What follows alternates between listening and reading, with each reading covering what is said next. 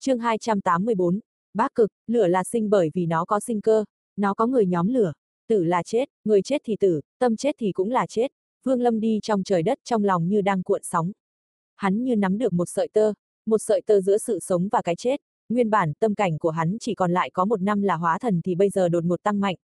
Do hắn hiểu ra được ý cảnh sinh tử nên gần như chỉ trong nháy mắt hắn đã đạt tới yêu cầu của hóa thần. Có thể nói vào lúc này, chỉ cần Vương Lâm muốn là hắn lập tức có thể hóa thần. Chỉ có điều, nơi đây không phải là vị trí để hóa thần thích hợp. Vương Lâm cố gắng đè nén sự kích động trong lòng mà tăng nhanh tốc độ phi hành. Nói như vậy thì ý cảnh của Mạc Chí Huynh đó chính là tâm chết nên mới có phong cảnh. Nguyên nhân có thể là do tâm đạt tới một mức độ cực cao nên mới tự chết. Nhưng chết ở đây là quên hết tất cả mọi chữ, tất cả còn lại chỉ có một chữ đạo. Vương Lâm hít một hơi thật sâu, Mạc Chí chắc chắn là một vị kỳ nhân, lĩnh ngộ trong cơn mưa bên miếu khiến cho tâm cảnh của Vương Lâm đã chạm tới cảnh giới hóa thần. Vào lúc này, hắn hoàn toàn có đủ tư cách hóa thần. Tu sĩ hóa thần thực lực trong tất cả các cấp bậc có thể nói chính là điểm phân hóa đầu tiên. Nói như thế cũng là do một khi tu sĩ đã đạt tới hóa thần thì người tu đạo đã chuyển từ việc tu luyện ngoài ra thịt sang tâm cảnh. Bọn họ lấy việc hiểu được thiên đạo làm cơ sở mà vận dụng lực lượng của thiên địa. Ý cảnh là cái thể ngộ quan trọng nhất của tu sĩ hóa thần kỳ. Do thể ngộ khác nhau nên ý cảnh cũng không giống nhau. Có thể nói trong cả thế giới có vô vàn ý cảnh. Trong những loại ý cảnh đó cũng không phải là không phân ra mạnh yếu. Tuy nói là có thể hiểu được ý cảnh tới mức cao nhất thì cũng không kém nhau nhiều lắm. Nhưng sự khác nhau ban đầu cũng có thể ảnh hưởng tới sự tiến bộ của tu vi sau này. Vì vậy mà tu sĩ hóa thần thực lực do việc lĩnh ngộ mà ra. Nếu hiểu được một thứ thiên đạo tầm thường thì tuy nói là mạnh hơn so với Nguyên Anh nhưng so với các tu sĩ hóa thần khác lại không thể bằng. Trên thực tế, nếu Vương Lâm muốn hóa thần thì khi hắn điêu khắc pho tượng người thứ nhất của Bạch Vân Tông là có thể làm được. Nhưng cái ý cảnh đó lại không phải sinh ra từ trong lòng hắn mà là đi lại con đường của người khác. Sau đó, cho dù hắn có thể hóa thần nhưng cuộc đời này gần như không thể đột phá. Khả năng đạt tới anh biến quá xa vời, không phải ý cảnh của bản thân thì cuối cùng không hiểu được tự nhiên.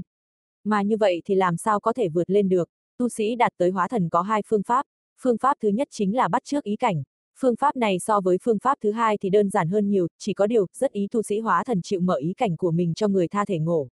Vì vậy, loại phương pháp này phải do tự trong bản thân môn phái khi có nguyên anh đại viên mãn mới có thể có.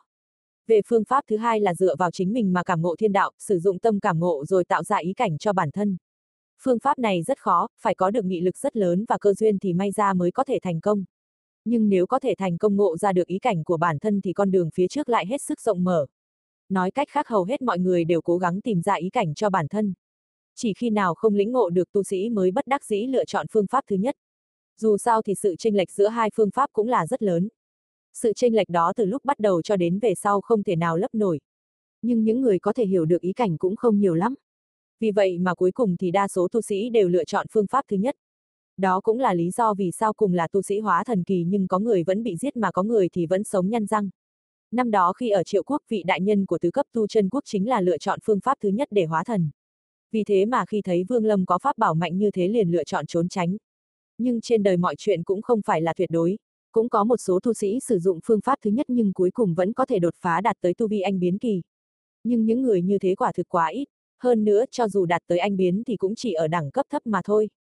Vì thế mà tu sĩ lựa chọn phương pháp hóa thần đó đều có mục tiêu là dựa vào đan dược hy vọng có thể nhờ vào nó mà khiến cho tu vi được nâng cao. Chỉ có điều, đan dược ẩn chứa khí tiên giới lại có thể có được dễ dàng như thế hay sao? Vương Lâm nhanh chóng phi hành trong cơn mưa tới vị trí của truyền tống trận. Một vầng sáng lóe lên sau đó thân thể hắn liền biến mất. Đến lúc này, Vương Lâm không hề dừng lại lấy một chút. Sau khi từ trong truyền tống trận đi ra, hắn sử dụng hết tốc lực bay tới một cái cổ truyền tống trận kế tiếp. Một tháng sau, trong một sơn cốc nơi biên giới của triệu quốc từng vầng ánh sáng linh lực chậm chậm tỏa ra.